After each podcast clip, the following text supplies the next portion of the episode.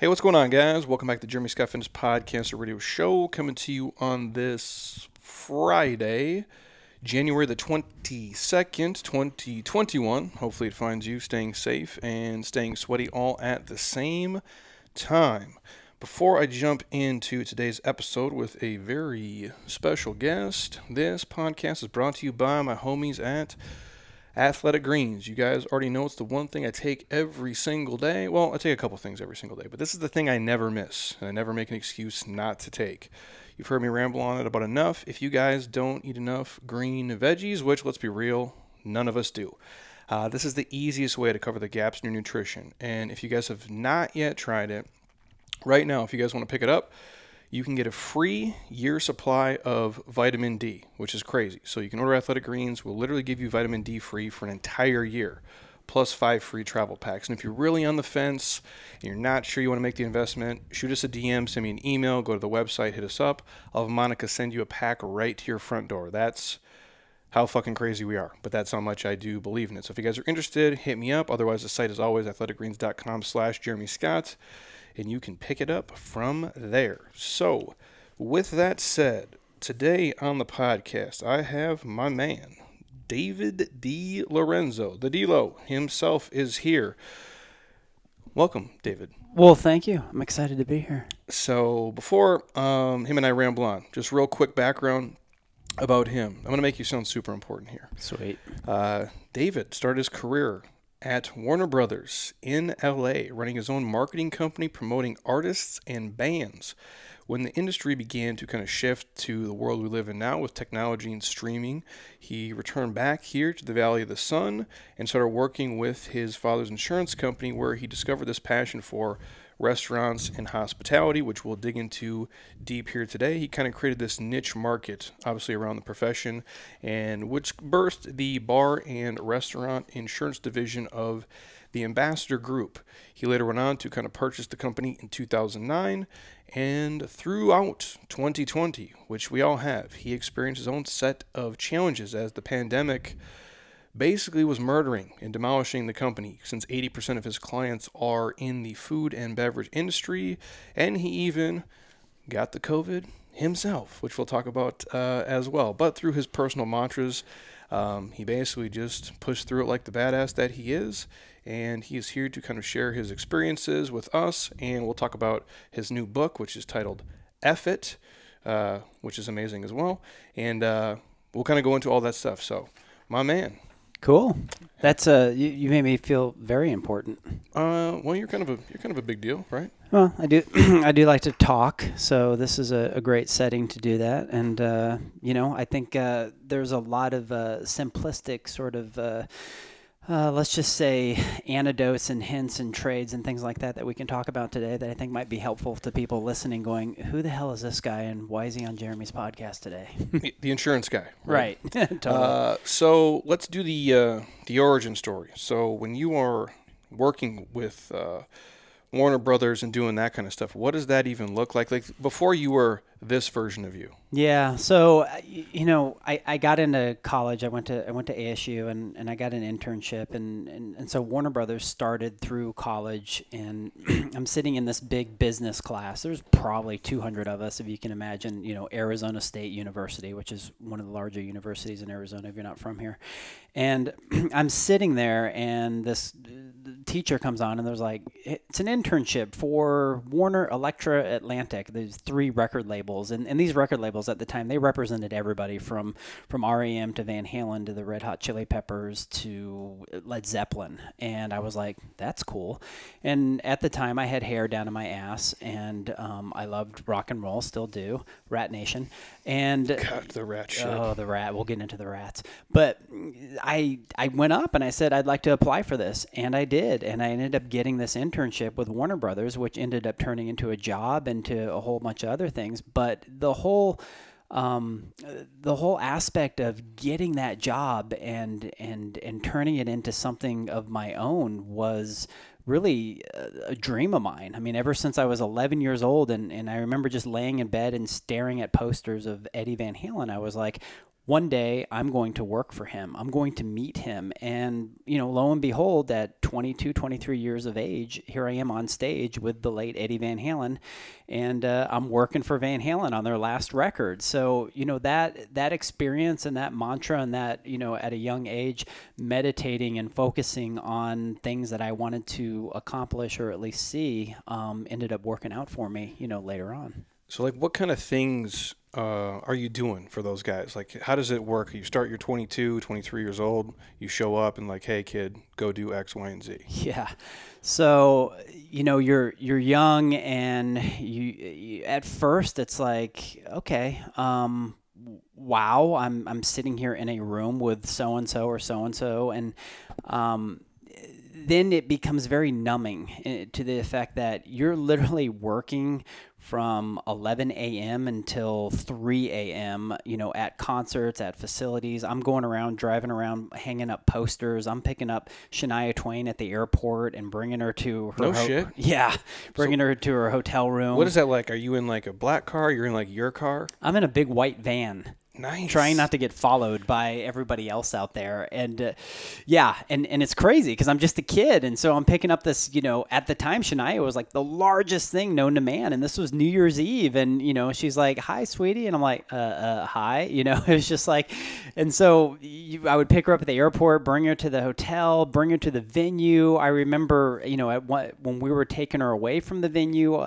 they had like two vans because they had people following, you know, one van, and then other people almost like a um, uh, a decoy, you know, sort of thing. No shit. And literally driving this van on the tarmac at Sky Harbor Airport, letting her out and walking her up the stairs to her plane. I mean, it was just crazy stuff like that. I had Motley Crue uh, ask me for cocaine. Um, That's crazy. True story. Uh, and rubbers. Um, and, and, do you have the cocaine and the rubbers on you, or do you have to go get them somewhere? Uh, you have to go get them somewhere. Nice. Um, but I never did. Um, again, I was a 22 year old kid that just, I, who knows if they were, you know, kidding or not kidding, but um, it was just request and all sorts of interesting stuff like that that were you know put in front of me as challenges and you know for the most part i would complete those challenges and so like when you're in that obviously like because now as i know you you're a person who exercises, takes care of themselves. You go to sleep early, you wake up early, you do even more probably like holistic kind of meditative shit than I do. Like you are like a health human being. But in that version of you, you are probably in the life a little bit.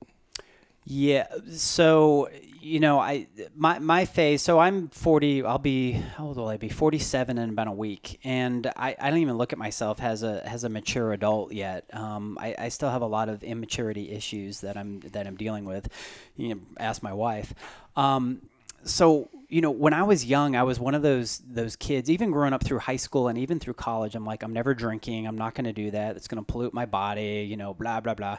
And then i get into warner brothers and believe it or not while i was working for the record label i was so laser focused on being the best you know record representation in person to do the job and make sure that i got it done but then the partying started to kind of loosely get in there. It was part of that lifestyle. You were you were working with artists, and and it wasn't even the artists that were the the worst aspect of it because you didn't really hang out with them too much. You were just pretty much working for them. It was the other people in the business, the people that were seasoned, the people that are like, let's go and you know have a four hundred dollar steak night and bottle of this and bottle of that, and it's just getting paid for. You're like, okay, let's go do that. And then let's go to the strip club after this. And i mean all these things that you know you're just like as a as a younger kid at 22 23 you're like this is pretty cool. Super badass yeah. Yeah it's, it's, it's some badass stuff. So health and fitness and and the awareness of what was going on with my body it, it really just didn't exist at that point. I mean you're you know as a young male with testosterone flowing and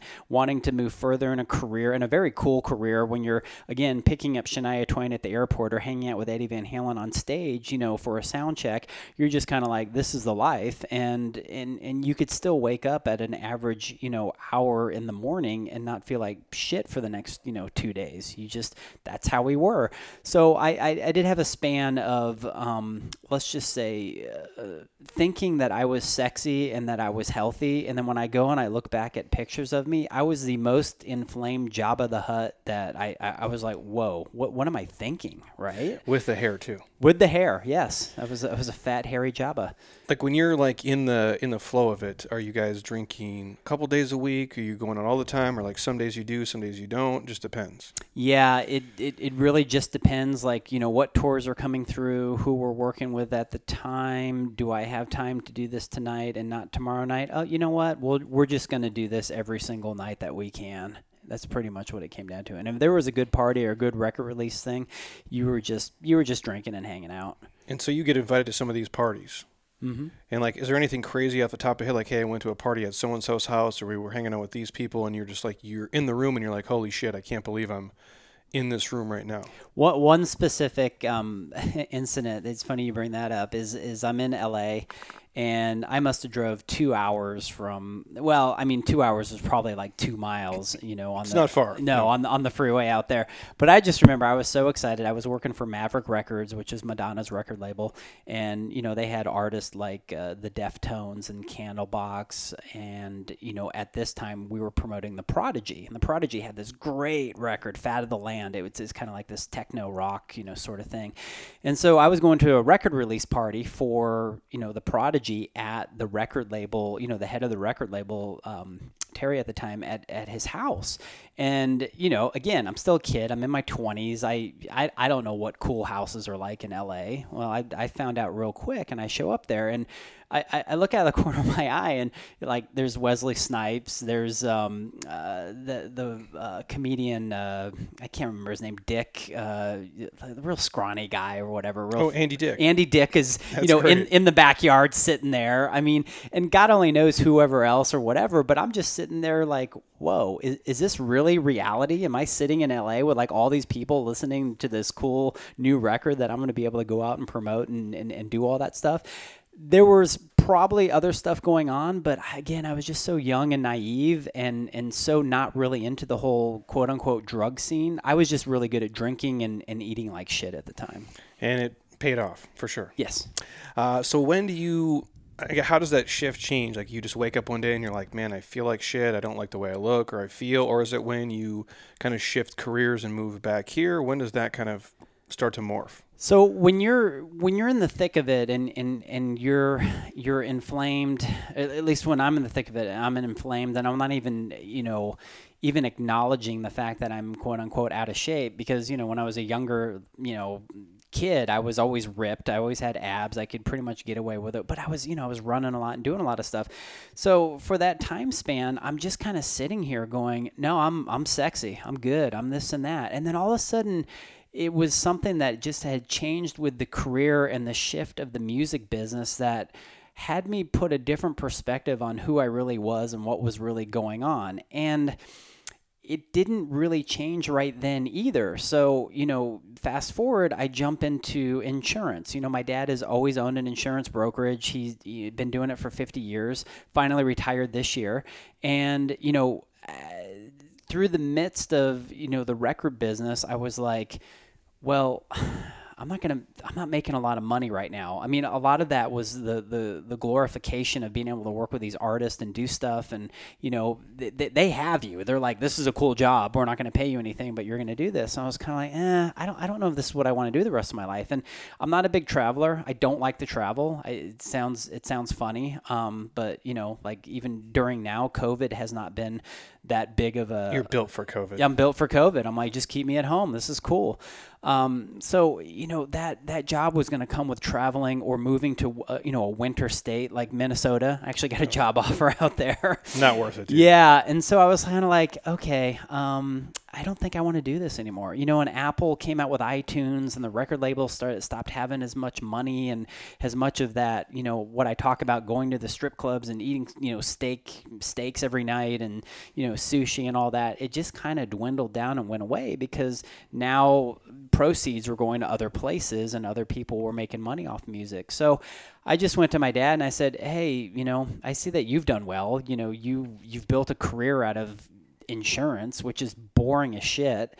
And you obviously made it your own and, and, and did something. You've had two Rolls Royces, two Corvettes, and, and, and it, all that stuff was just a complete waste of money. But it was kind of like the status thing for him of always try, achieving. So I saw that he was always motivated to well, do it is. that. It is Scottsdale. It so is Scottsdale. it is so this is like what 2007, 8, 9 ish, somewhere in there. This is what year is it now? No, this is about.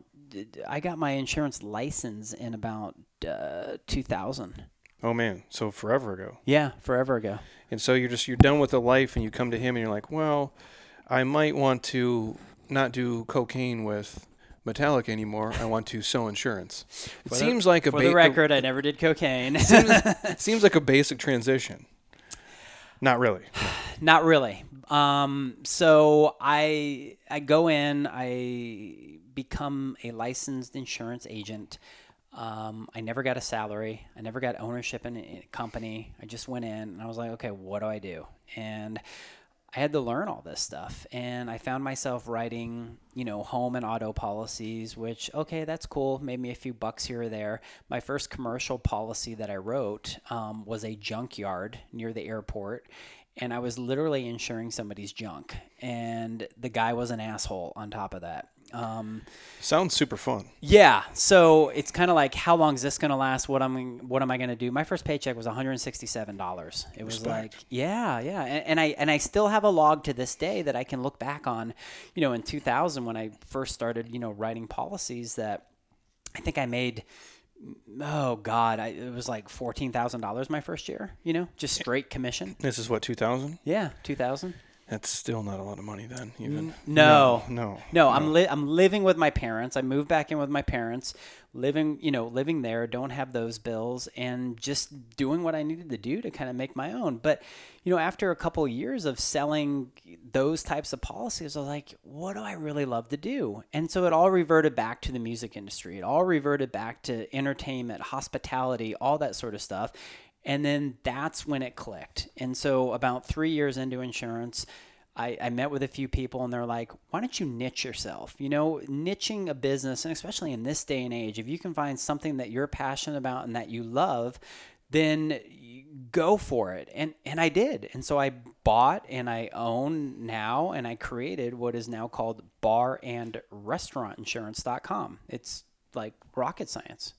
I can't believe nobody owned that. Nobody owned it at the time. I mean, we're talking 18, 19 years ago. That is true though, but it's so that's so common. Like that's such a bait. Like if you were to own like Scottsdale Fitness, it seems like super basic shit. And then for insurance, like if you were to Google it, I'm I'm assuming it pops up rather quickly. Pops up rather quick. So why is it? Why did you do the bar and restaurant? Just because you like that stuff, or you're just like, eh, it's an easy way to make money? Why? Why would that be the niche of all the things you could pick? Uh, because I liked all that stuff. Uh, because that all, the people that are in hospitality are my people. They are the people that, you know, are outgoing. They're creative. They're artists. They're hardworking. You know, they just uh, th- that my communication level with people on that level is it's a perfect relationship with me. Whereas opposed to some people are really into the more business, you know, esque sort of places. Like they want to go and insure these big corporate, you know, entities that have these huge, you know, buildings or, or maybe their doctor, you know, offices or stuff like that. I just don't really speak that language. I never have. I was never part of any clubs or fraternity. I've always been like a solo artist like the rest of these guys. And so therefore, insurance just like anything else just like gyms just like you name it it's it's really about relationships and if the people feel connected to you and they feel like you're giving them some sort of a value then you're going to establish a relationship and you're going to retain those people and you're going to be able to build a business off of that Well, those people have to love it too. yeah Like if you're gonna run a bar or restaurant, like you got to die for that stuff. it's one of the hardest businesses that you can well and people see right now it's one of the hardest businesses to not only just maintain but just to Um, make sure that you're not having money stolen from you. Make sure that you're staying on top of you know people that want to bitch about you know too much sauce on something. I mean, it's it's absolutely ludicrous how much work that these people have to do in order to make uh, little to no money. Which is crazy because the profit margins. I mean, bars are obviously different than restaurants, but Yeah. so thin. You're going to work. It's your own stuff. No one's helping you, and you're dying every day to give people the best experience. That's a really tough gig, man. It, it, it is a tough gig. And, and, and, and so reverting back to your to your initial question now I'm working in the hospitality industry and I'm selling insurance policies to to these people. I'm still chubby okay? And I'm getting chubbier by the minute. And Well, it would seem like selling to those places is not the best way to get like super shredded either. no it's it, it's not at all. And, and and so you're you're hanging out you're you're in your younger years of life. You know i'm i'm tw- what 27 28 29 you know early 30s at this time. And i'm hanging out with bar owners. I'm hanging out with nightclub owners. I'm hanging out till 2 in the morning you know? I'm And you're doing it because you're a you're creating a relationship, but you're still enjoying it. Yeah, I'm still enjoying it. Okay. You know, I'm I'm I'm not married at the time. I you know I think I'm hot shit, and you know, and, and now I'm hanging out with these owners, and I'm sitting in the owner corner, you know, and it's The VIP shit. yeah, And, and and it's fun. And then, you know, you go and you eat your Taco Bell at you know at two in the morning, and that shit adds up real quick. I mean, I can look at my ID, my license from back in the time, and I'm not a very big dude. I'm five five five six. If you ask me, I'm five six. You ask my wife, I'm probably five five. Um, She's wrong. yeah, she's wrong. I'm very tall. So the thing is, is when you're putting 200 pounds on that sort of a frame, and you're not even realizing how chubby you are, there's a problem. Are know? you are you exercising at this time?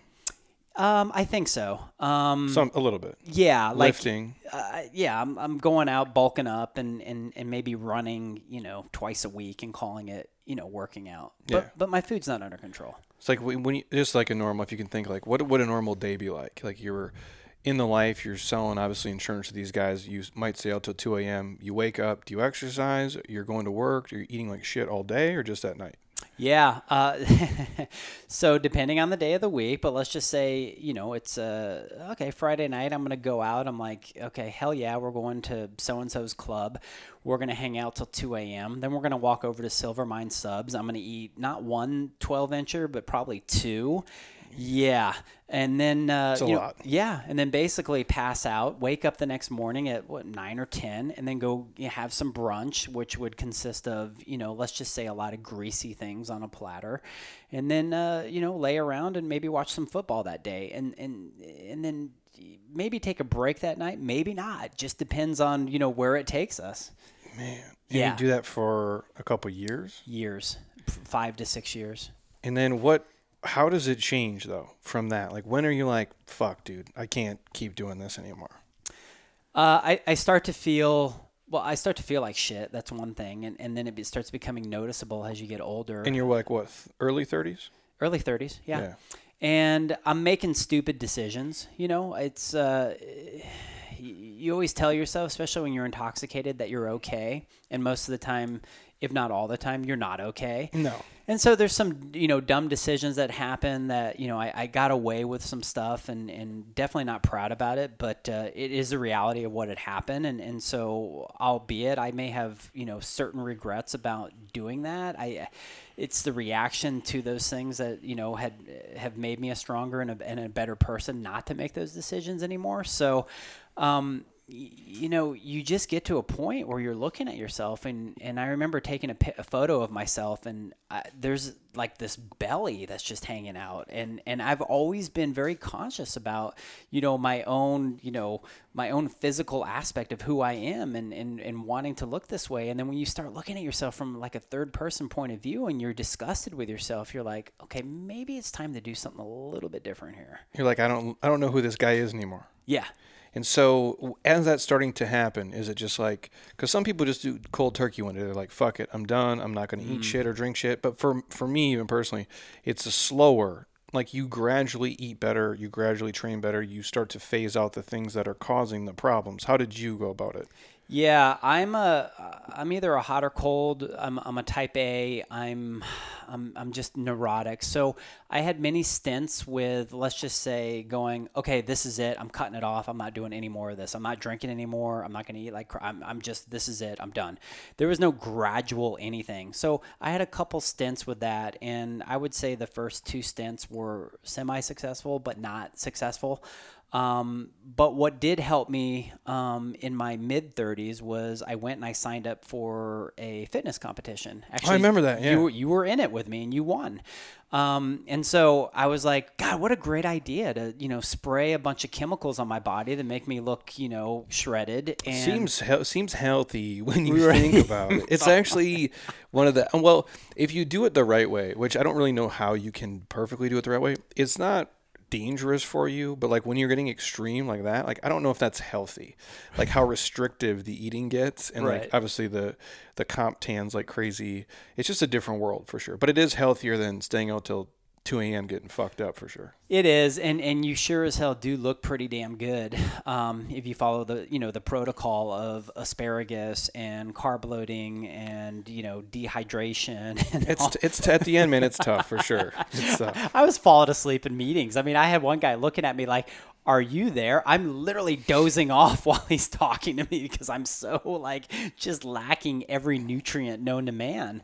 Um, but you know, but I needed that. I needed that contest. I needed that goal. I needed something to go after because if, I- if I put my mind on something, just like I put my mind on meeting Eddie Van Halen and working in the record industry, I'm going to put my mind into getting on stage and, you know, putting myself out there. And I did. And I went and I did it. And I placed fifth in my first, you know, fitness competition. I, I got to compete with my dad who was on stage too. Oh yeah, because I don't want to like talk about your dad all day, Yeah. but like he, how old is he? Dad's 72. He still competes. He retired this year from competing, but he, yeah, he competed. That's fucking crazy. He was Mr. Colorado back in his 20s.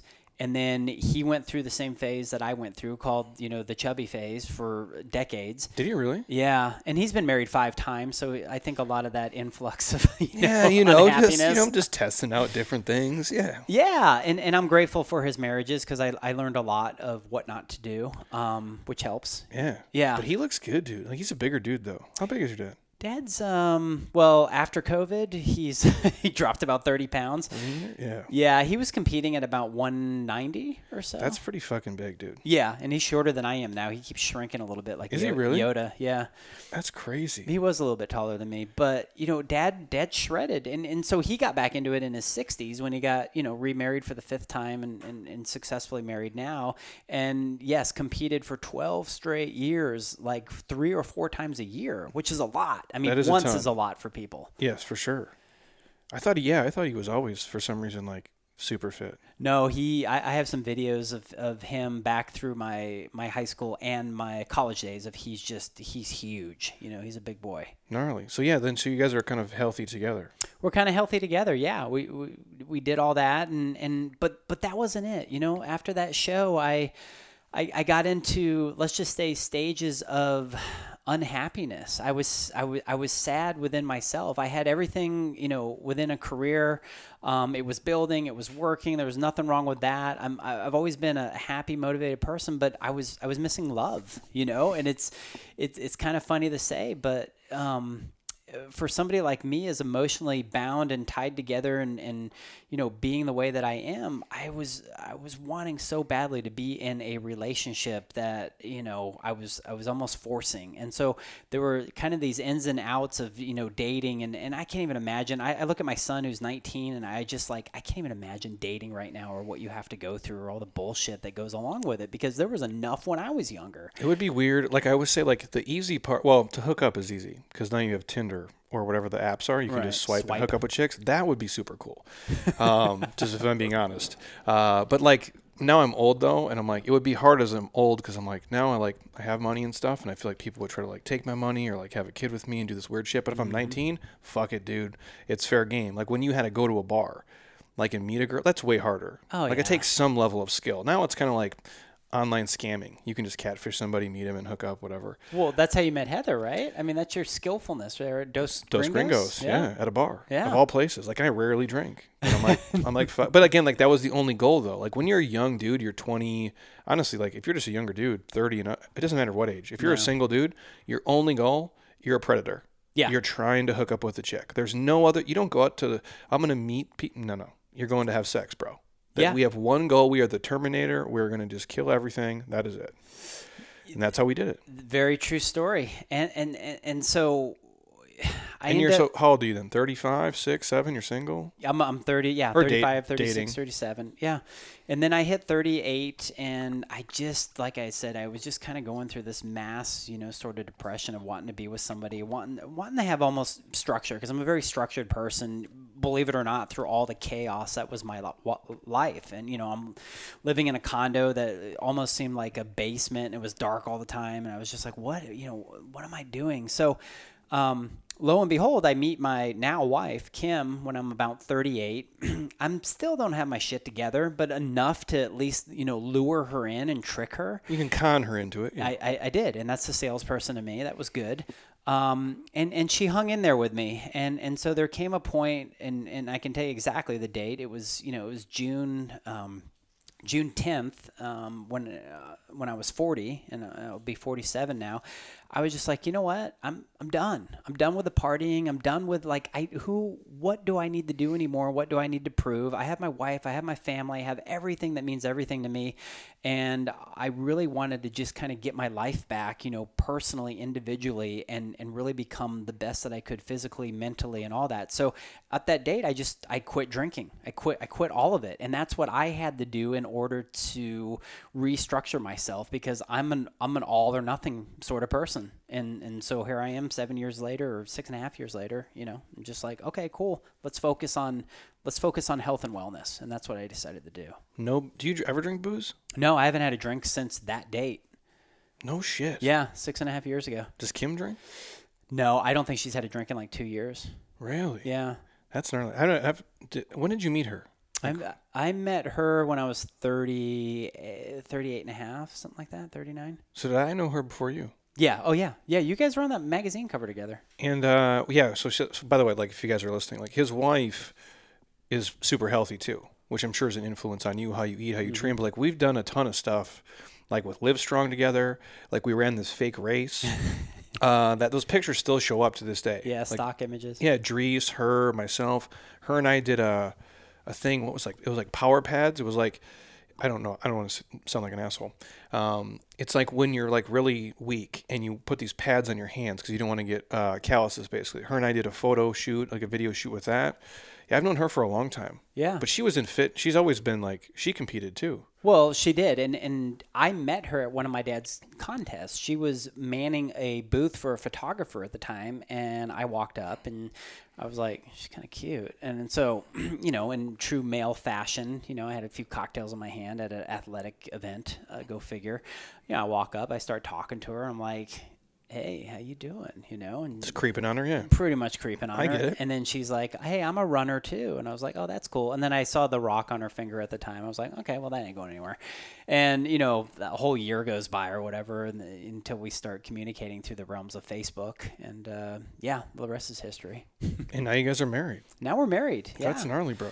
And you're right. She has a lot of the same interest. If not, we've helped each other. We're complement.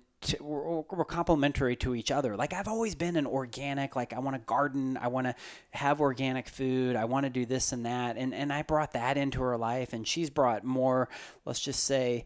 I don't want to say balance because I'm not a very balanced person, but she brought more of a perspective of. But if there know, is any balance, that's where it would come from. that's correct. Yes. So we go from just drinking, kind of eating like shit, doing all the stuff, and then all of a sudden, like we're 40, and we're like, "Fuck it, this is not going to work anymore." So you quit drinking the booze. Does the training and that stuff, does the eating start to morph the same way as well at that time? Yeah, so that that got a lot better as well. Um, you know, I've always been an avid runner. I was a I was a runner probably starting at eight years old in Atlanta, Georgia, with the McGuires, who were my neighbors. You know, three boys up the street, and, and we would always, you know, run together in our neighborhood, and and and so running just became a very, you know, meditative and, and fun thing for me, and and to have gotten away from that during my um, uh, crazy party days was a little bit saddening, but to rediscover it, you know, in my late 30s, my 40s, and actually be able to run six minute miles, you know, for an extended period of time and run these half marathons and do a lot of this stuff. Um, it was great, you know, to be able to do that again, to run the trails and, and, and you know i've always been a person that would work out because of my dad you know the the, the pyramid you know workouts 10 8 6 4 you know bodybuilding yeah, shit, yeah. bodybuilding shit and it was cool because i i have a natural build to build muscle and do all that um, but as i got older i realized okay time is not my friend. Like I have a whole now I've built this amazing business. I'm I'm definitely sought out for in that realm. And for reference, you guys, so you manage the you own the whole thing, but you manage it. How many employees you guys have? We have 12. And it's like that's real work at this point. Yeah, I mean it's it's it's a real 12 people, a real 12 different emotions, you know, different um, different problems, different victories, all sorts of stuff that you definitely have to deal with on a day. And generating millions of dollars of revenue, obviously per year. So it's like it's a lot of shit to chew on. Yeah, it's it's it's not um, it, it's not like just opening up a I don't know a cookie shop just by yourself and baking and handing stuff to people. Well, because I think some people will listen and say, okay, and I don't want to get off track, but oh, he runs an insurance company. Yeah, so does my brother Roger.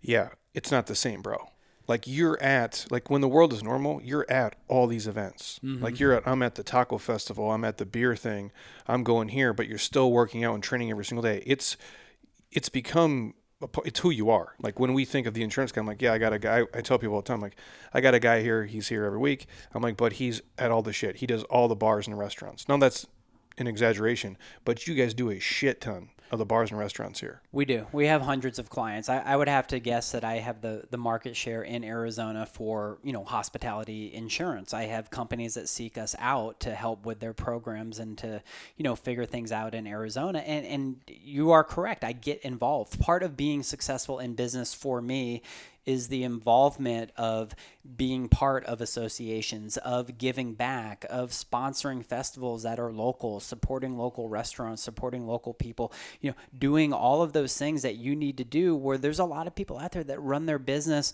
Um, I don't want to say scared, but in, in essence, they don't they don't do any of that stuff and and I think that really in, in limits their growth you know because it's like I'm going to hold on to all this money to do this and that as opposed to um, actually helping and, and, and spreading it and getting their name out there and doing all that stuff that, you know, it just, they're, they're always in that same, you know, that same module. And so as I go out to these events, you know, to the craft brewers events or to the um, taco festivals or this and that, I don't have to eat the stuff. I don't have to drink the stuff. Which is crazy that you go to the beer festivals. Like, it's the time like we give money like this business like we give money to all kinds of stuff. I don't go to fucking anything. Right. Like i'm not giving anybody my time. No jeremy queen meet no we can't. You can email me and then we'll talk about it.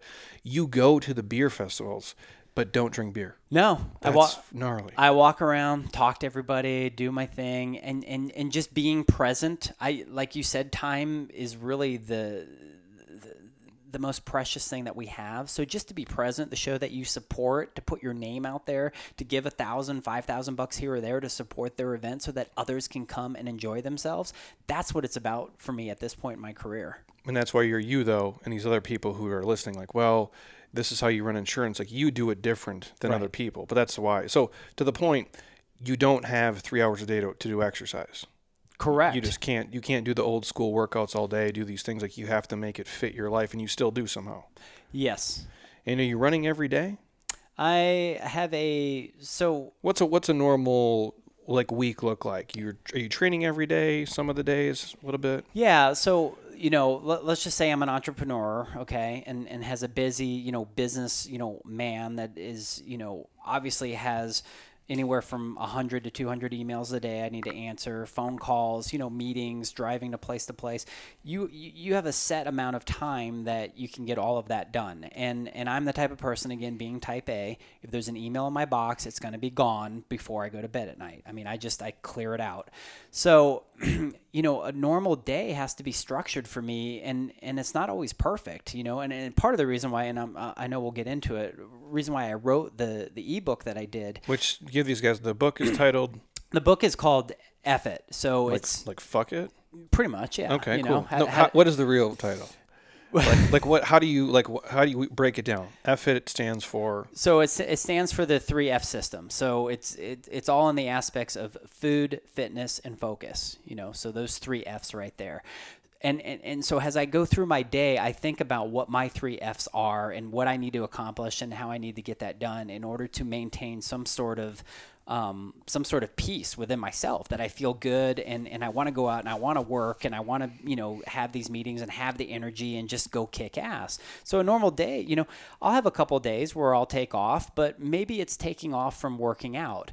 Doesn't mean that I take off from my, say, my breathing exercises or my cold plunges or my meditation, you know, back in my, in my gardens, that sort of thing.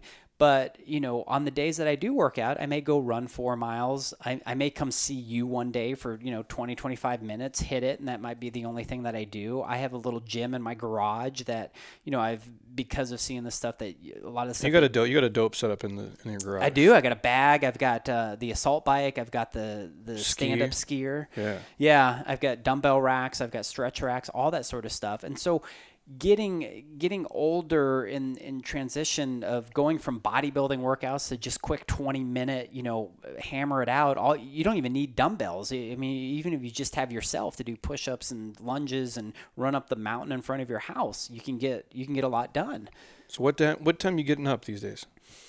Um, It's like a normal day. You wake up at Yeah, wintertime, I, I, I get lazy. Like I don't like the dark. I, I, I like to wake up with the sun and, and go down with the sun. I go to bed at like eight thirty, but uh, during the summer I'll get up at probably four four thirty. and you usually go run because it's hot as shit. Yeah, I'll usually run pretty early then. But you also run sometimes during the the shit. Yeah, I'm getting scolded for that though, legitimately. Um, Really, by Kim? Yeah, because when it, it's look disclaimer when it's 115, and I know not everybody listening to this is going to have this problem, but when it's 115, it's not smart to run. I, you just It's hot, bro. it, it's bad, you know. I remember one day Dennis was here. It was like have been a Sunday because like we're doing the our Sunday Metcons, these terrible, terrible workouts. Yeah. And he's like, I don't think uh, Dave's coming today. I saw him running down the street. but then you ran here and did the workout, and like then you must have fucking ran home.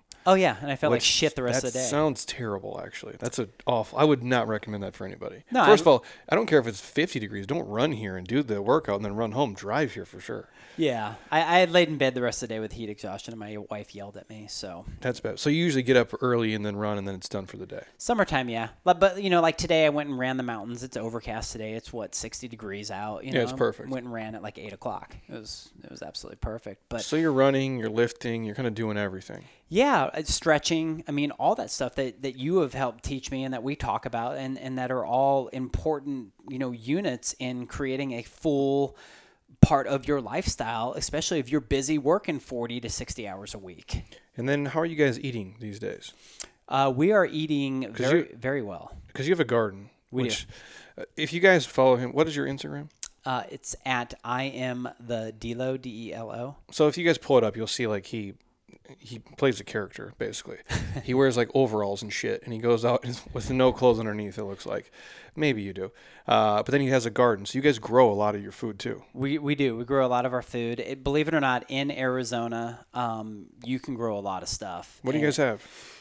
right now currently we have uh, brussels sprouts we have broccoli we have cauliflower i've got peppers i've got tomatoes i've got carrots um, uh, cucumbers all sorts of potatoes i'm growing potatoes um, All in your backyard. all in my backyard yeah uh, lettuce. I mean, it's it's great. So we'll we'll utilize a lot of that stuff at night, and and then we get a lot of grass fed, um, you know, grass finished organic meats. We'll we'll eat a lot of seafood stuff like that. But I would say ninety percent of our meals right now are, and especially during this whole COVID time, we do what we can to support lo- local restaurants. Like if it's a night where I need a pizza, I go down to the local pizza place and and What's do- your favorite? Do that thing.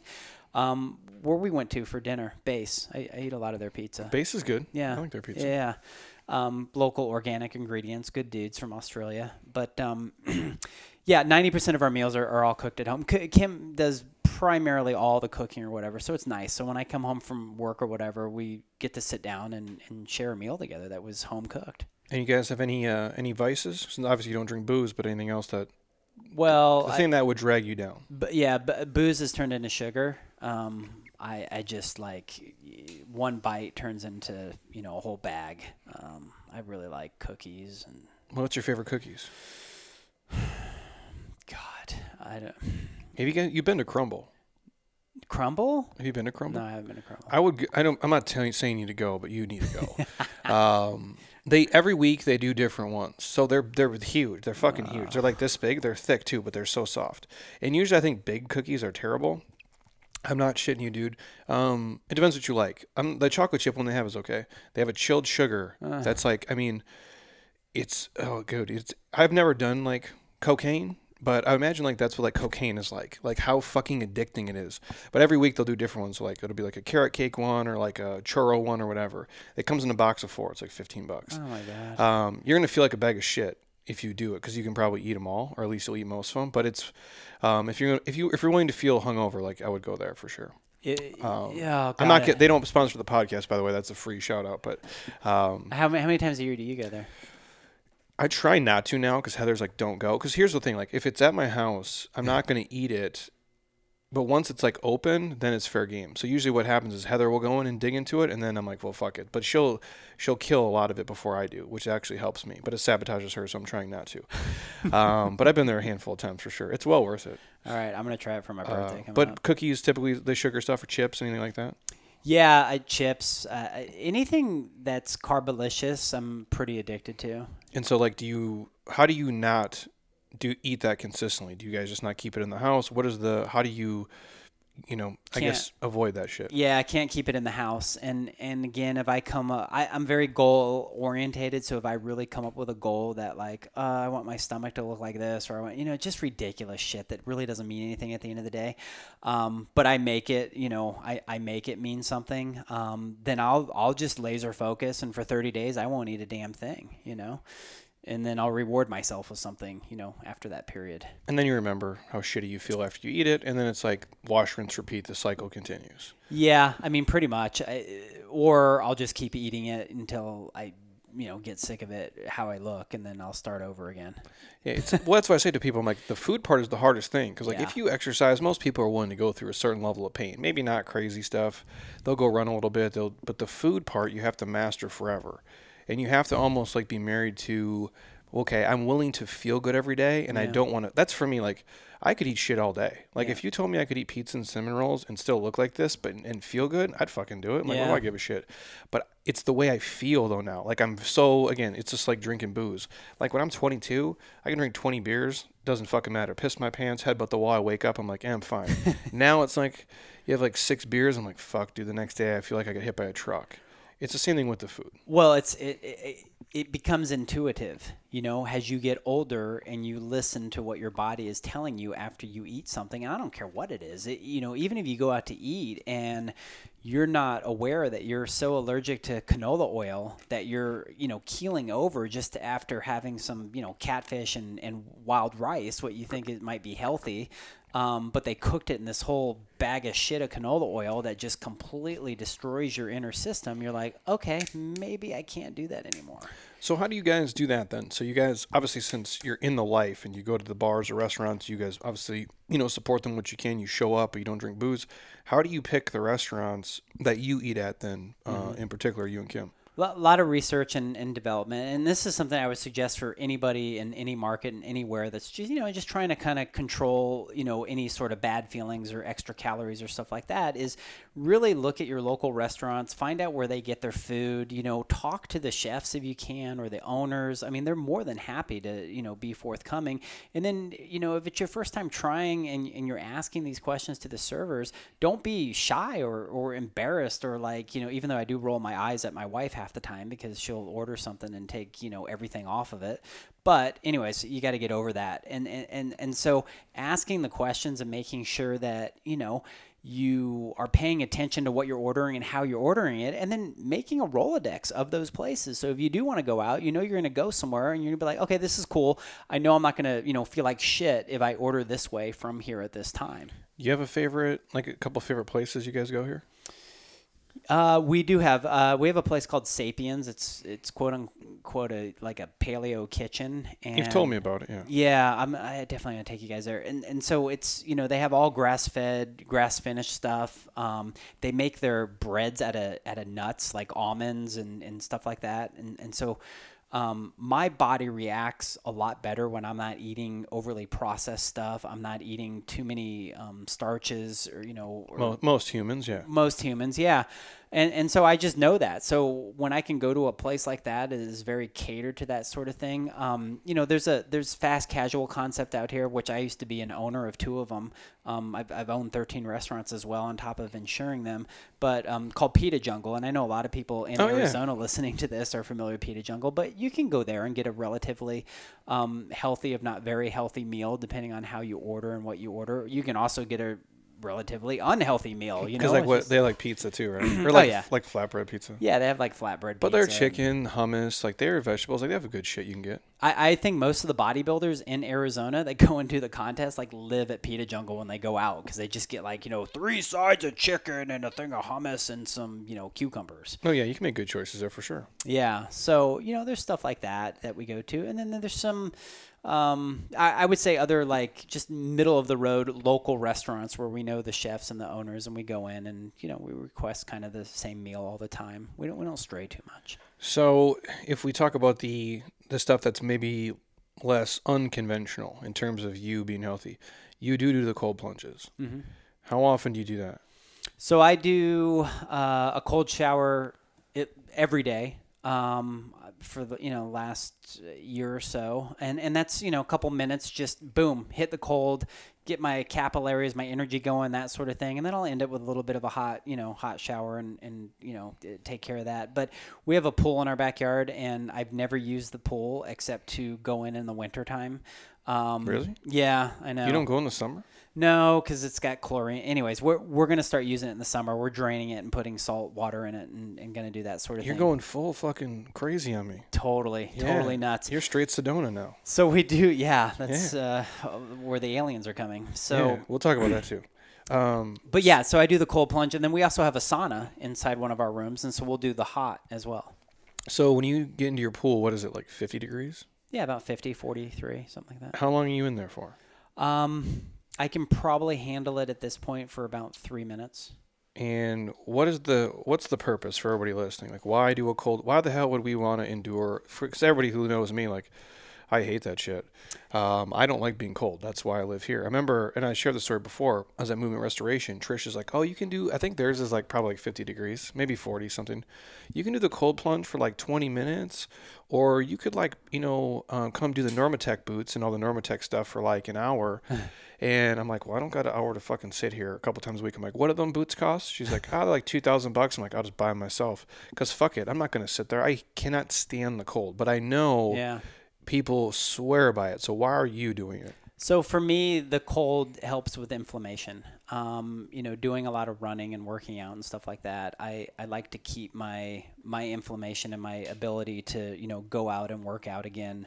Um, you know, I, I keep the inflammation down as much as possible. And and I really personally the cold really helps with that it, and, and it gets the you know gets the the blood flowing and just on top of that i also feel us as human beings we've been so um, trained to be to be pussies, you know, and you know, and and, and So it's a technical term we use here in the gym a lot when no one's around. Uh, Yeah. yeah. No, it's true though. We are, we are by far the softest we've ever been. Because obviously the problems we have now, like we're not, and I always share because we have this Leonardo DiCaprio, like the Revenant, uh, up above my door, and I always look at it when I'm having a shitty day because I'm like, this dude used.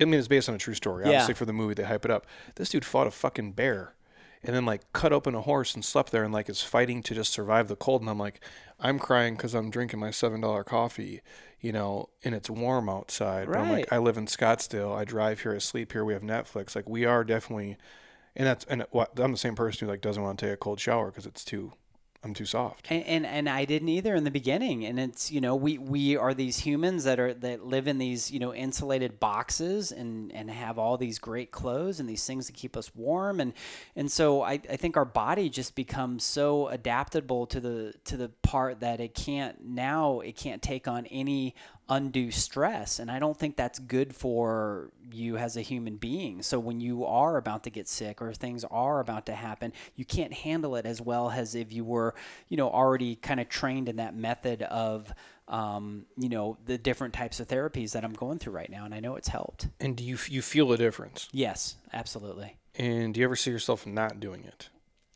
Um, I don't know. Right now, it's one of those things where it's like you know, uh, meditation and, and eating. I just it's it's a habit and you meditate every day every day.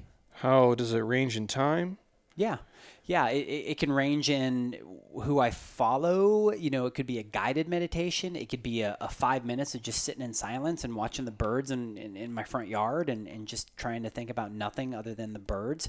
It can be a whole, you know, 30 minutes of breathing exercises. It can be meditations to, um, you know, just good positive, you know, sayings and that sort of thing. So there's no, the, the thing that's allowed me to do it for so long, which I've been doing it for, you know, six, seven years now, is the fact that I don't put any guidelines on how long or how it has to be done. I just know that when I do it, I, you know, I feel that much better and it gives a calmness, you know, to my, to my overall. And why did you start? Like, when did that start? You just woke up one day, or like you read something, or you got with a mentor? I know you use like obviously if we've talked about like Wim before, like Hof mm-hmm. here, who's you know breathe fucker, like he's fucking crazy. Um, but the breathing techniques, I have we obviously like you. I think it's uh, James Nestor. It's the Breath book. Like, there's a lot of good stuff. Like when they say like the breathing techniques do help. When does that start for you? And like, what? How did you just start getting into it?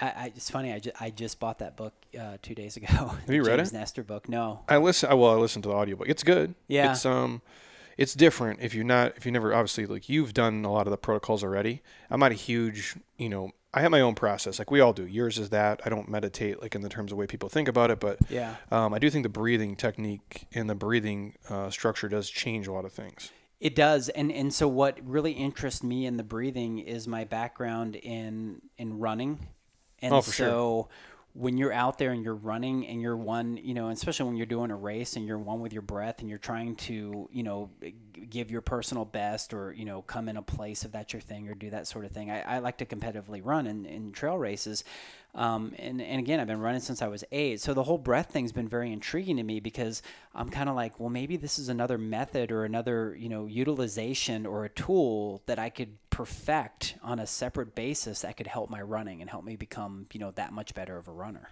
Yeah, I mean, I've listened to that book in particular just because it talks about us, like how we become mouth breathers, essentially, and like how we don't, you know, nasal breathe, and how it's really just jacked up so many things. And I mean, even the stress levels of people, like how they can bring that down just by simple breathing techniques and practices. So I was interested, like how since you started it and you do it, you've been doing it every day, Every day. essentially. Yeah. Um, so if we shift gears here, um, obviously, you know, being healthy and, and trying to maintain it, especially through 2020, um, while running uh, an insurance business for bars and restaurants, which basically were murdered for a good part of the year, and still, it is not perfect by any means. Um, how was that? Uh, in March, I thought I was going to lose half my business. Um, you know, and I think a lot of us, you know, obviously were uh, under the notion of uncertainty and, and, and all of a sudden scarcity. It's like, what the hell is going to happen here? And yeah, uh, you know, primarily again, niching is an amazing thing. Niching can also be the death of you. I mean, I got I had a lot of other insurance agents uh, and I'm sure it was all friendly, uh, calling me to see how I was doing or if I wanted to sell. uh, well, you say that like the guy. So we own, we own the building, obviously, but the guy like over here, he's like, uh, Jeremy, if you want to sell, you know, um, I'd be happy to buy it from you. And I'm like, bro, I'm gonna be all right. Um, but it was the same thing. He's like, because the gym was closed for like 110 days or whatever it was, and he's just like, yeah. I'm sure he assumed like I was you know DOA, but uh, we're still here, obviously, and I'm sure the guys calling you. Not that they're trying to be assholes, but obviously if they can take advantage and pick up all your shit like why would they not? 3000% yeah. And, and, you know and my, my response is you know i'll, I'll be all right. We'll, we'll, we'll figure this out. I, I think i can trudge through at least three months to find out what the hell's going on.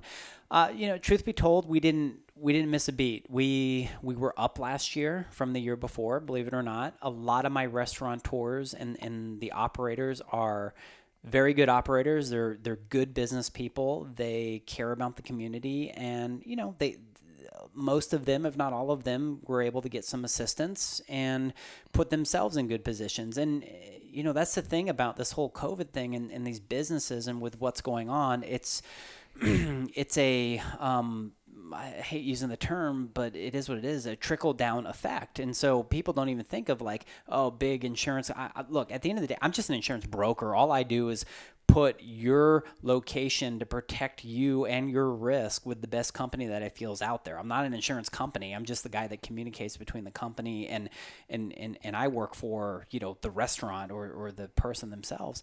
And so um, you know, that being said, if if a restaurant's receipts go down or if they go out of business, I don't. I make a premium off of those receipts. I make a commission. Well, the insurance company makes a premium. I make a commission off those receipts. So if those things go down and keep going down, guess what? I'm making less commission, therefore making less income, therefore maybe not able to hold on to my you know employees. Well, I ended up hiring two more people last year, which is fucking crazy too. It is, yeah. But there's probably some days like in I'm sure like maybe March, April, where you're like, oh shit like, yeah. this is not good. I just lost a guy for 50K. I just lost this, this, this. And it's like, you, and again, there's, we thought, you know, half the world would be dead. I mean, that's literally like in March, I'm thinking the same thing. We're all watching the same news stuff. Like, two weeks to slow the spread, Mike Pence with this piece of paper comes on.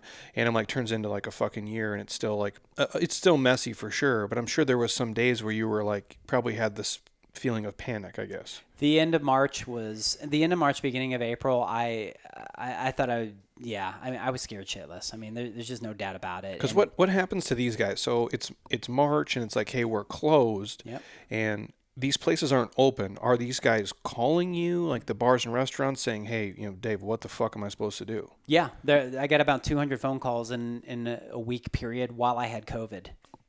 that's the worst too. Mm, yeah, not fun. So I'm on my couch. I'm, I'm, you know, I got my phone, you know, on me, and it just would not stop. And and, and I answered everybody's call. I mean, I'm the owner of the company. I got to take responsibility. I got to help these people. I got to guide them. I got to figure out what the hell's going on, even on the insurance end, to let them all know that also they're not covered because there's no virus coverage on these insurance policies. So, you know, not only are you kicking people in the nuts, you know, while you're talking to them, but you're you're sick and you're wondering if your business is going to make it. And yeah, a lot of these people just shut their businesses down for, you know, three to four months. So the best that we could do is go to each one of the insurance carriers, which there's multiple that we represent, to be like, hey, look, um, they're closed. They're not going to be able to pay their bills. So what can you guys do? And you know what?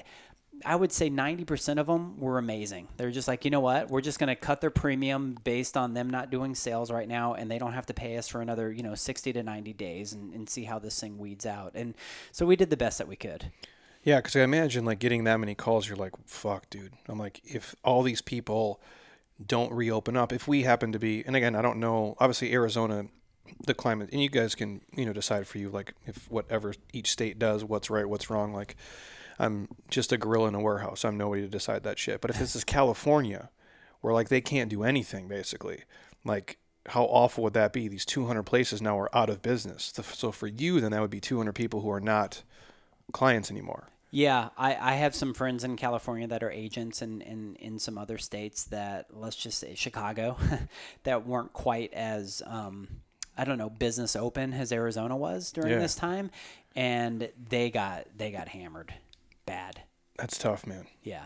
But you guys were able to see it through. We're able to see it through and, and you know in other aspects of our business that have been around forever because of my dad wa- was the home and auto insurance aspect of it you know and so that's always been running pretty smooth. And um, i do have a couple employees that concentrate on say everything from you know gyms to plumbers to, to you name it. So you know we do have a good local name rep, you know reputation and people that want that sort of service do come to us. Me personally has the owner and my passion has always been the hospitality end. And so that that niche is really what I'm fully, you know, invested in doing. But it doesn't mean that I won't take on other business and let my office, you know, operate and handle.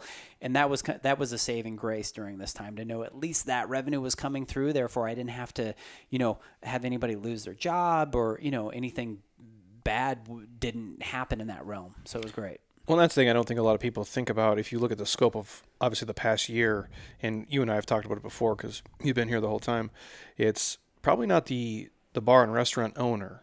It's the wait staff. It's the bartenders. It's the trickle down, and then obviously it's you. It's probably not going to be you're the one who suffers the most at your business. I mean, you do because you're the owner, but it's the people who work for you. Yeah. Like all these things, it's like one big domino that we've all had to deal with throughout the year, which brings me to the next question. Like, if you had a, for people listening, if it's you're the entrepreneur guy or like you just love insurance as much as Dave does, and uh, what's a positive about owning a business and like the one constant challenge or the one negative, even though there's multiple of both?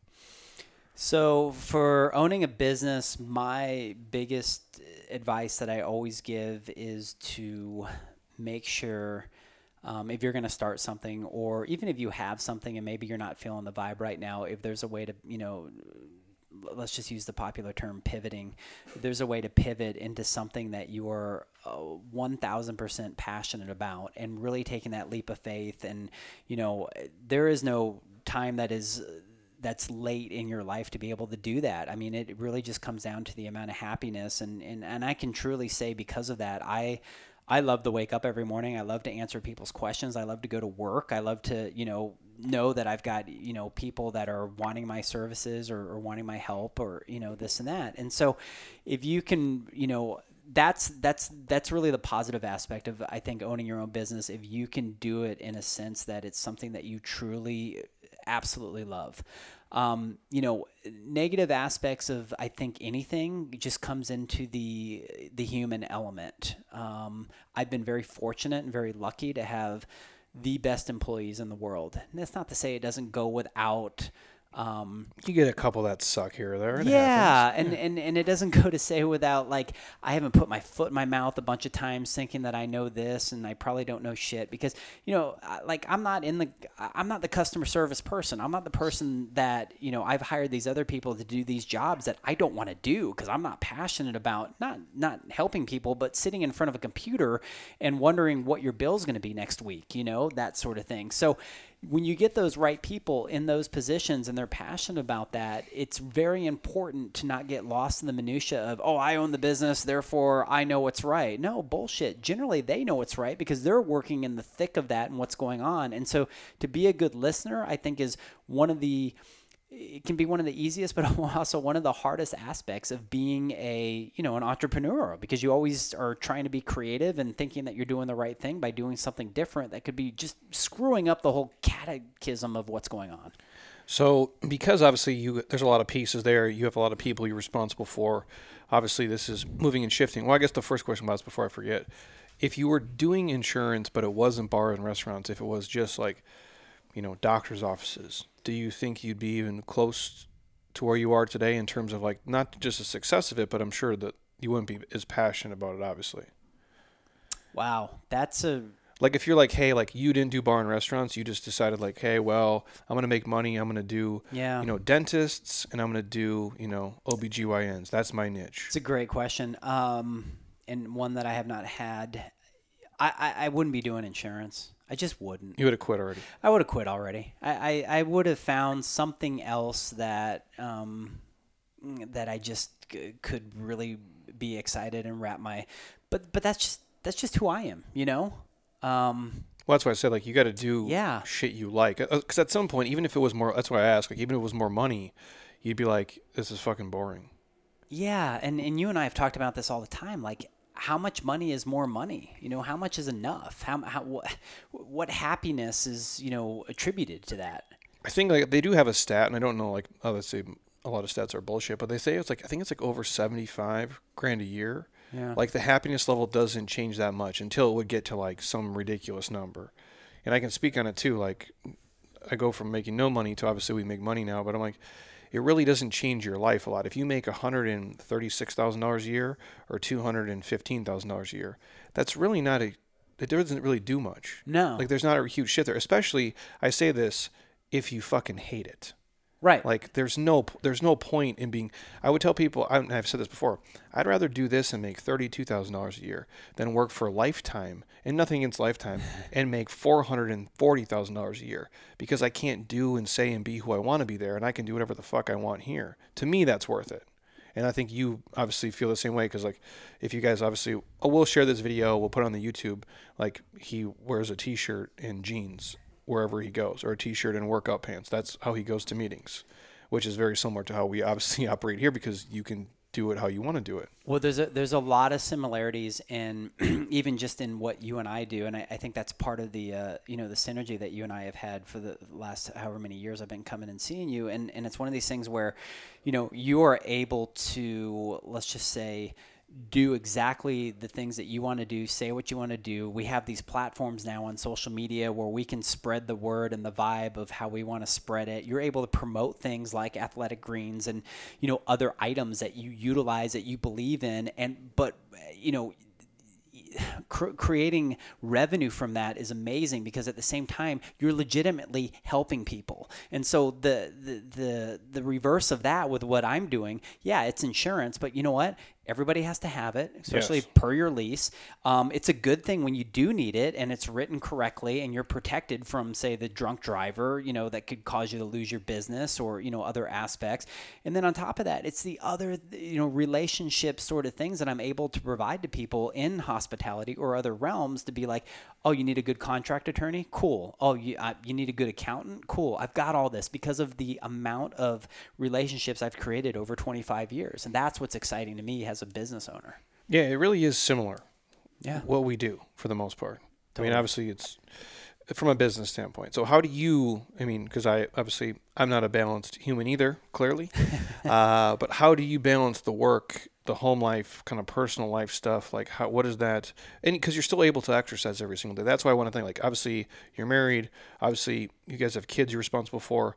Um, you still work a shit ton of hours, but you're still able to manage like all of that. Stay married, be fit. How does that balance work? for to it took me many many years to to get this um, this concept, but the, it's the understanding that you you and your energy and your person uh, um, are as of one, and that as of one is the person of who you are at work, the person who you are to your family, the person who you are to your dog, you know, or dogs or cats or whatever.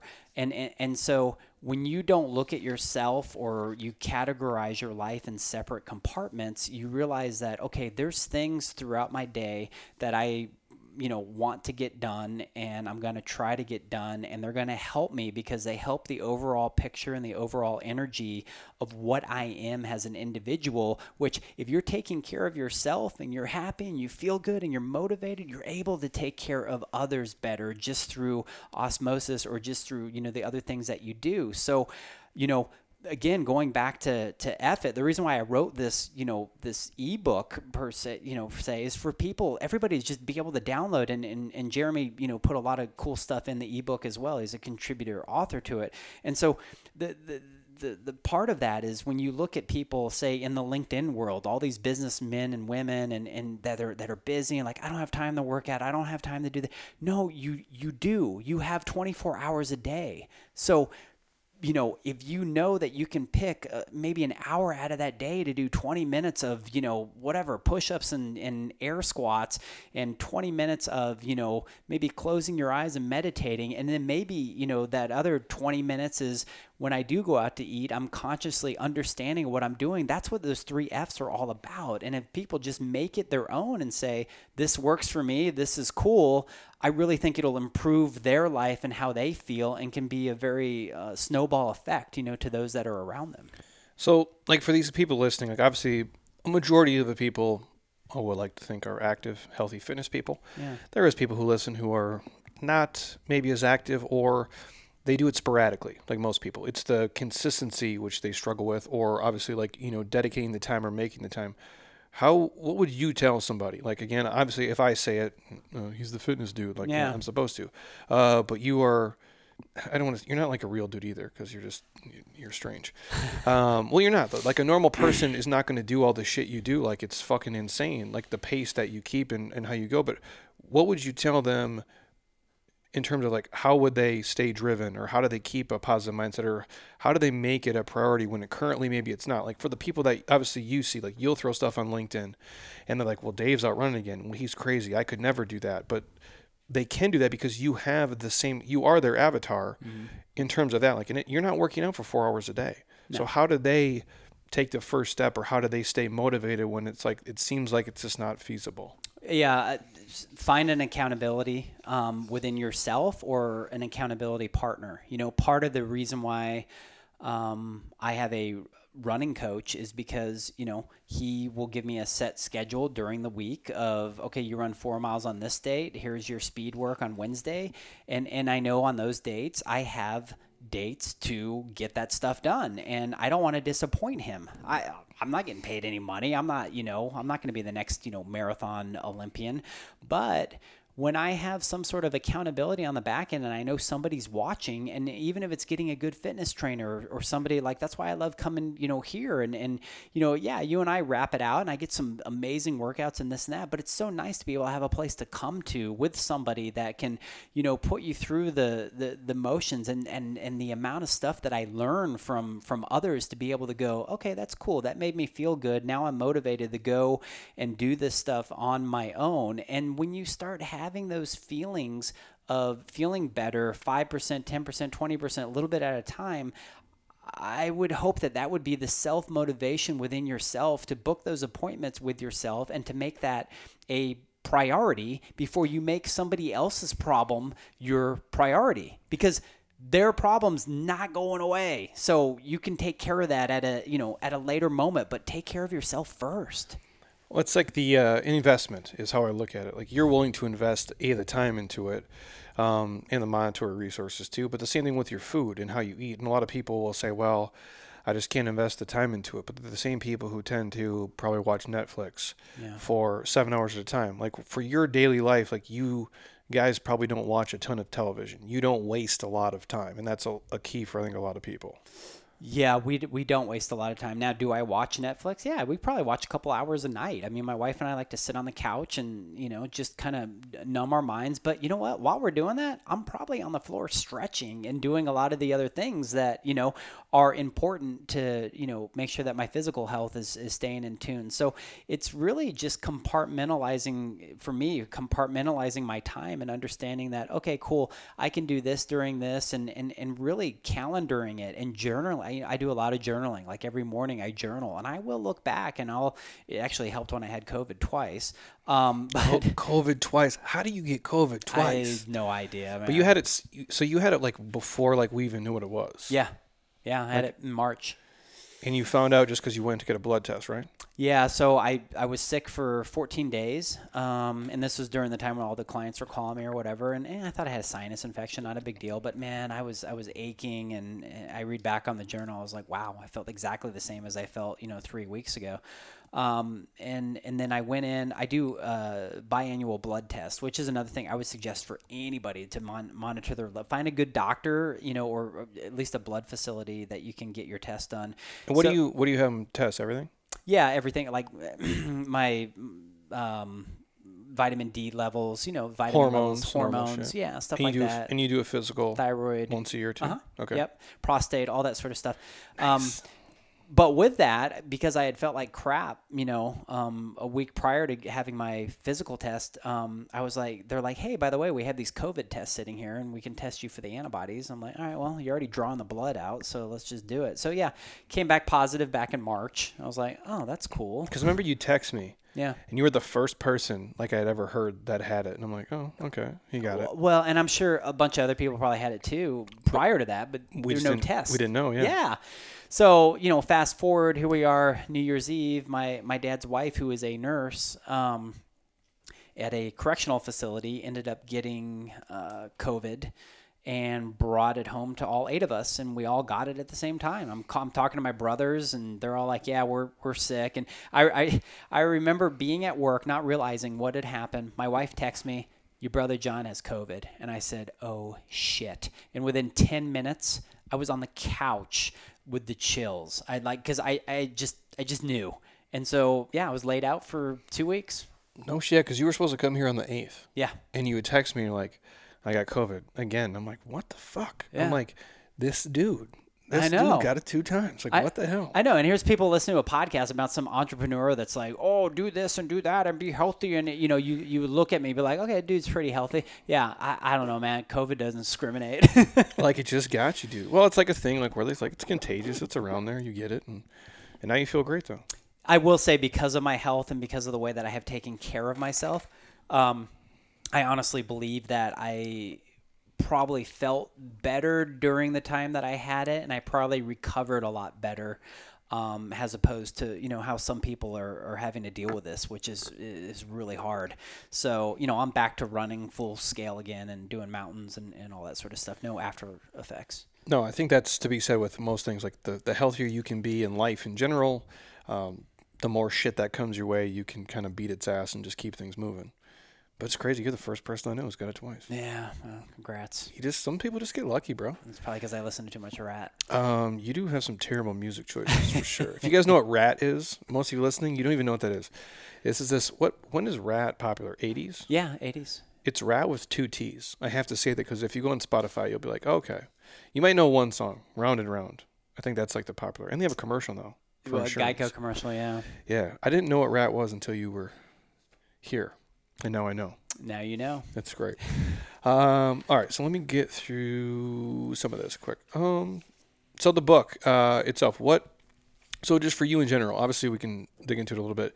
Um, who you write an ebook about? You know, obviously this three F's kind of system that you have to kind of crush all the areas of your life. Who is it for? Who who would read it or benefit from it or or download it or dig into it and and, and why? The whole the whole process started being in in hospitality. I was going to write something more, um, let's just say, loop towards healthy hospitality. And so I was going to promote more of a healthy uh, workplace because hospitality workers are, are some of the they just they have a lifestyle as we had talked about earlier and with my you know with my lifestyle of drinking too much and eating and partying and all that um, you know unfortunately you know a lot of these people are in their 20s and as they get older they want to they want to do different things in order to, to just feel better, you know, instead of waking up and being just completely sore um, or, or not feeling good because of the decisions they made. So originally it was going to be called Healthy Hospitality. It was going to be, you know, targeted towards that. And then the more I thought about it, I was like, you know, everything that I talk about or that I write in here, it's not rocket science. It's it's really simplistic. And then that's when I had come to you and I said, hey, would you mind contributing some of your stuff and, you know, putting all this together? So the book is there for any and everybody that just wants to you know pick up a few hints or a few trades of the you know food focus fit food fitness focus um, to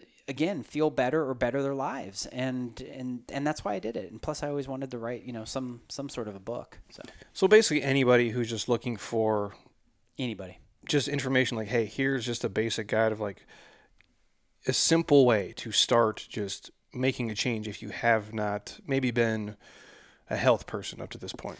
Yeah, and, and, and it's coming from a perspective of not being so overwhelming, you know, not being something like you're gonna you're gonna look at it and be like, oh god, I can't do that. No, you, you you can. You can drink water. You can go for a 20 minute walk after work. You can do so. It's just kind of reiterating those little things that I think people kind of give up on because sometimes they'll look at the the, the the big you know huge spectrum of things and be like I got to do that. I can't just do that. You know. Well, because they'll hear you and say, "Well, this dude's out running ten miles a day." Yeah. He's like, but you're not though. I'm not. No. Like when you you're dedicating how many, let's say, minutes a day to fitness or hours a day to like a workout, 30, 40? Yeah, 30, 40 minutes, you know? And and the workout legitimately could be walking my dogs and just eating right that day, you know, making a conscious effort to do that. So what uh what's next in uh, in 2021, my man? 2021, we are here. Um, it's to maintain and to further the process, I think, of being able to, to give back and, and to be a conduit and, and hopefully to, to speak. You know, I've been asked um, already since I released the ebook, I've been asked to go speak at the, um, the hospitality graduating class uh, charity event, you know, to talk about the, the three F's and, and, and how to, you know, help motivate, um, in, in essence, people as they grow up and get into the real life and the things that are coming. Um, and then there's another organization, CCAP, which is um, you know for um, people in hospitality. So it's kind of cool because this is picked up, and people have asked me to come, you know, speak and and and just share and teach and do those things that I I love to do. Obviously, I'm a talker. We've you know been sitting here rapping it out, and and I just love uh, sharing my passion with others and and building on that. So as I build my insurance business, you know, even more and and and blow up bar restaurant insurance because I'm by no means even just getting started with that. I again I love what I do. Um, you know, it's it's a matter of doing that and, and promoting, you know, um, you know, the personal stuff that I'm able to do and share with people and, you know, take some more guitar lessons and, and you know, grab grab a few more hobbies, I guess. Well, we do live in such a place where it's like the culinary scene here is blown up Yeah. crazy since I've moved here. Like people ask, like they'll come visit. Um, Instagram will say, "Hey, Jeremy, uh, my wife and I are in town. We're visiting. What's your favorite restaurant?" I'm like, "Well, what kind of food, bro?" like Right. literally, like, it's it's to that point. Like even pizza places, there's like I have ten I could recommend. Yeah. They're all amazing. Like it really is an awesome place where we were at. Before I forget, I can't forget the aliens. Oh yeah. You believe in aliens? Uh, yeah, absolutely. They're there. Like like some Bob Lazar shit. Yeah, uh, Bob Lazar. Um, I Like was, you really believe there's aliens? I, I do. Um, I think there are two now, and I it freaks me out to say that because I'm saying it like it's not a big deal. Like that should make me want to shit my pants. Like because if you li- and I'm serious though, I don't want to go like on the crazy conspiracy thing here, but you're hearing all these guys now talk about like where the military and the U.S. government's like, oh yeah, there's stuff here that uh, we don't know where it came from. they're releasing stuff right now that people are going to see and just be like, okay, um, maybe so. I, my whole context of believing in aliens, uh, you know, really is not like, oh, it's little green dudes are going to come down and, you know, probe me. uh, really, my aspect is I'm just a firm believer in other energies, angels, you know, all, all sorts of, you know, life and, and that sort of thing. And, and, and so I, I'm big picture, you know, I, look, there's no way we live in this tiny little earth and there's nothing else out there. And we're the smartest. Yeah, There's no, no, way, bro. no, there There's no way that like we, especially after the last year and a half we've lived through, we are the smartest things there are. There can't it can't be. No, I, I think the aliens are keeping us alive, quite honestly. But you're a legit believer. A legit believer. Yeah. Yeah. That's why I got Fred, my alien, up on my meditation tower. That's real though. What is that? Say that really quick. Share it for these guys. I want them to think you're super crazy before we go. Yeah, yeah. So I have a meditation tower at my house. It's ab- up above Did my you just gardens. post it? Yeah, I posted it. Yeah, I posted it on my Instagram uh, last night. I was wondering what that was. Yeah, so my wife and I are up on the meditation tower. Is Kim is Kim part of this? Um, she's starting to get into it. Yeah, Or did when you tell her like, "Hey, I believe in aliens," she's like, "Dude, you're crazy." she did at first, and then she started kind of, you know, researching for herself, realizing that okay, well, maybe there is something. It's like a little observation deck at your house. little observation deck, and I go and I sit up there and I meditate. And Fred, our our resident alien, you know, sits up Did there. you build this at your house? The- or was this already there? No, I built that. Well, I didn't build it. I paid somebody to build it. I can't. That looks shit. tight, bro. It's tight, dude. Wait. What do you do up there?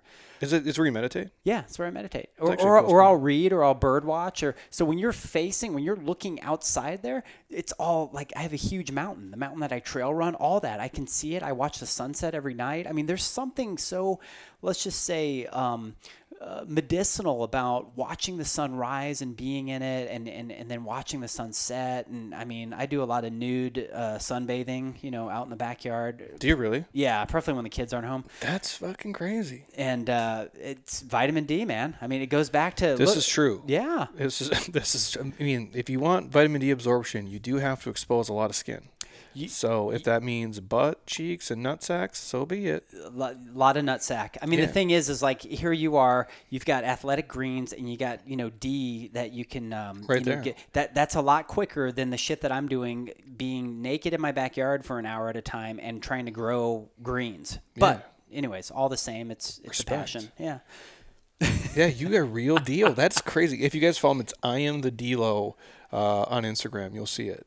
That's pretty badass, though, bro. Yeah. Thanks. Man. I had to touch on that. I didn't want to forget. Yeah. Before I come here, um, where can these guys? Uh, where can these guys find you at? What? Um, all your sites? What? Um, Yeah. everything.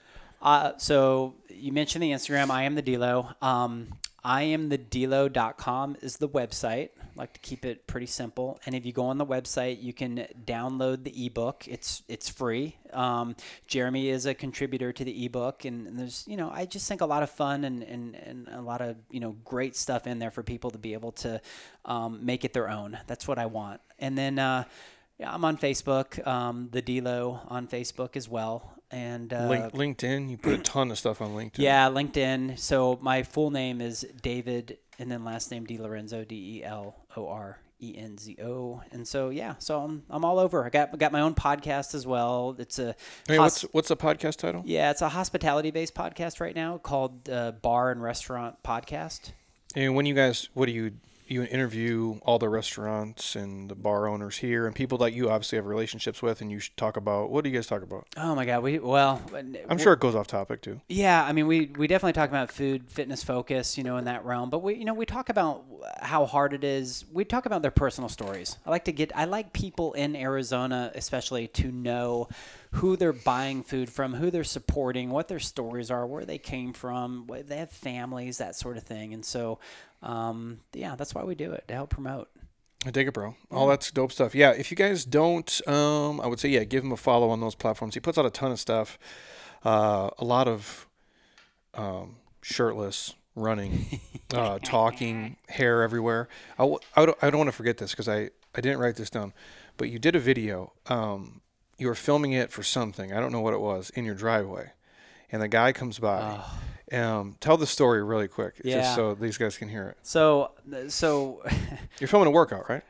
I'm filming a workout. Um, but, but really, the backlog to that story is, is my wife goes walking one day and she sees this this young you know gentleman um, you know on this street corner and it was just kind of conspicuous. It was around the corner from her house and she's always walking the dogs. And you your know. house is nice. Yeah, Like your no, house I- looks great. Your your neighborhood's nice. neighborhood's beautiful. No, no, no gripes. Um, I, ha- I I say that because it's part of the story. Right. So, uh, you know, fa- fast forward the next day. No, I'm sorry. That same day after she had uh, she had passed this gentleman, we hear on the news there's a story that there was a murder in our neighborhood, and um, you know, sad enough to say it was that it was that kid that she saw that was you know standing by his car over there. So Oh no shit. yeah, I didn't know that. so now there's a there's a plaque. I guess he was a, a like a high school uh, rap star or something. There's a plaque with his name on it, and every time you walk by it for the last year, there's been one to three candles lit with flowers, and it's like right on a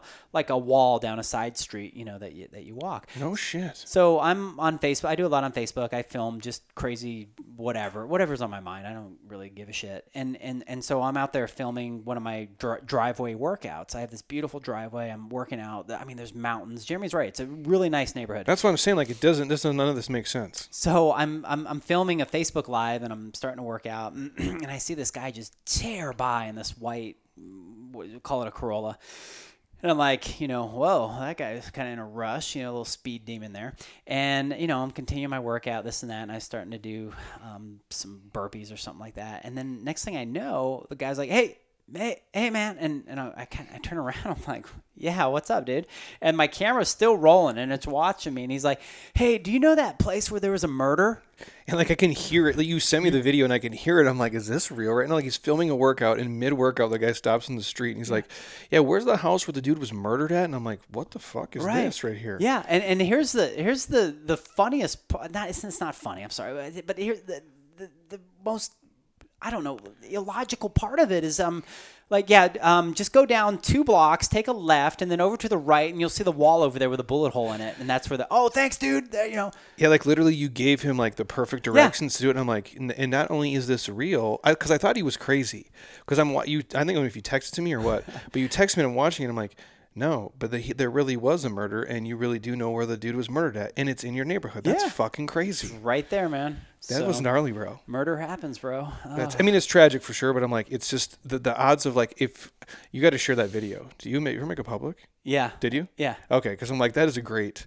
Um, it's sad, but it's also fucking amazing that that you actually knew exactly where it was and could direct him, um, so he could see the murder house. the, the whole thing's sad and, and, and we'll walk by that memorial and, and i mean just what a you look at the, the kid's smiling face and how young he was and you're just like fuck you know But that's like a video you see like on Barstool. Yeah. Like some guys like working out and all of a sudden like, yeah, man, here's where it's at. Right. The yellow tape's there. totally and then i just went right back into my workout Well, the important focus. Right. That's one of the three F's, you guys. That's right. Focus. Um, perfect, bro. Uh, Cool. That's good shit. Yeah. If you guys don't um, give him a follow, obviously I'm going to put the site in the show notes. I'm the. Obviously his IG, the LinkedIn. I'll throw all the stuff in there. Um, he just he gives out a lot of good information. He's just a good dude. You know, there's not a lot of dudes who I consider to be gamers.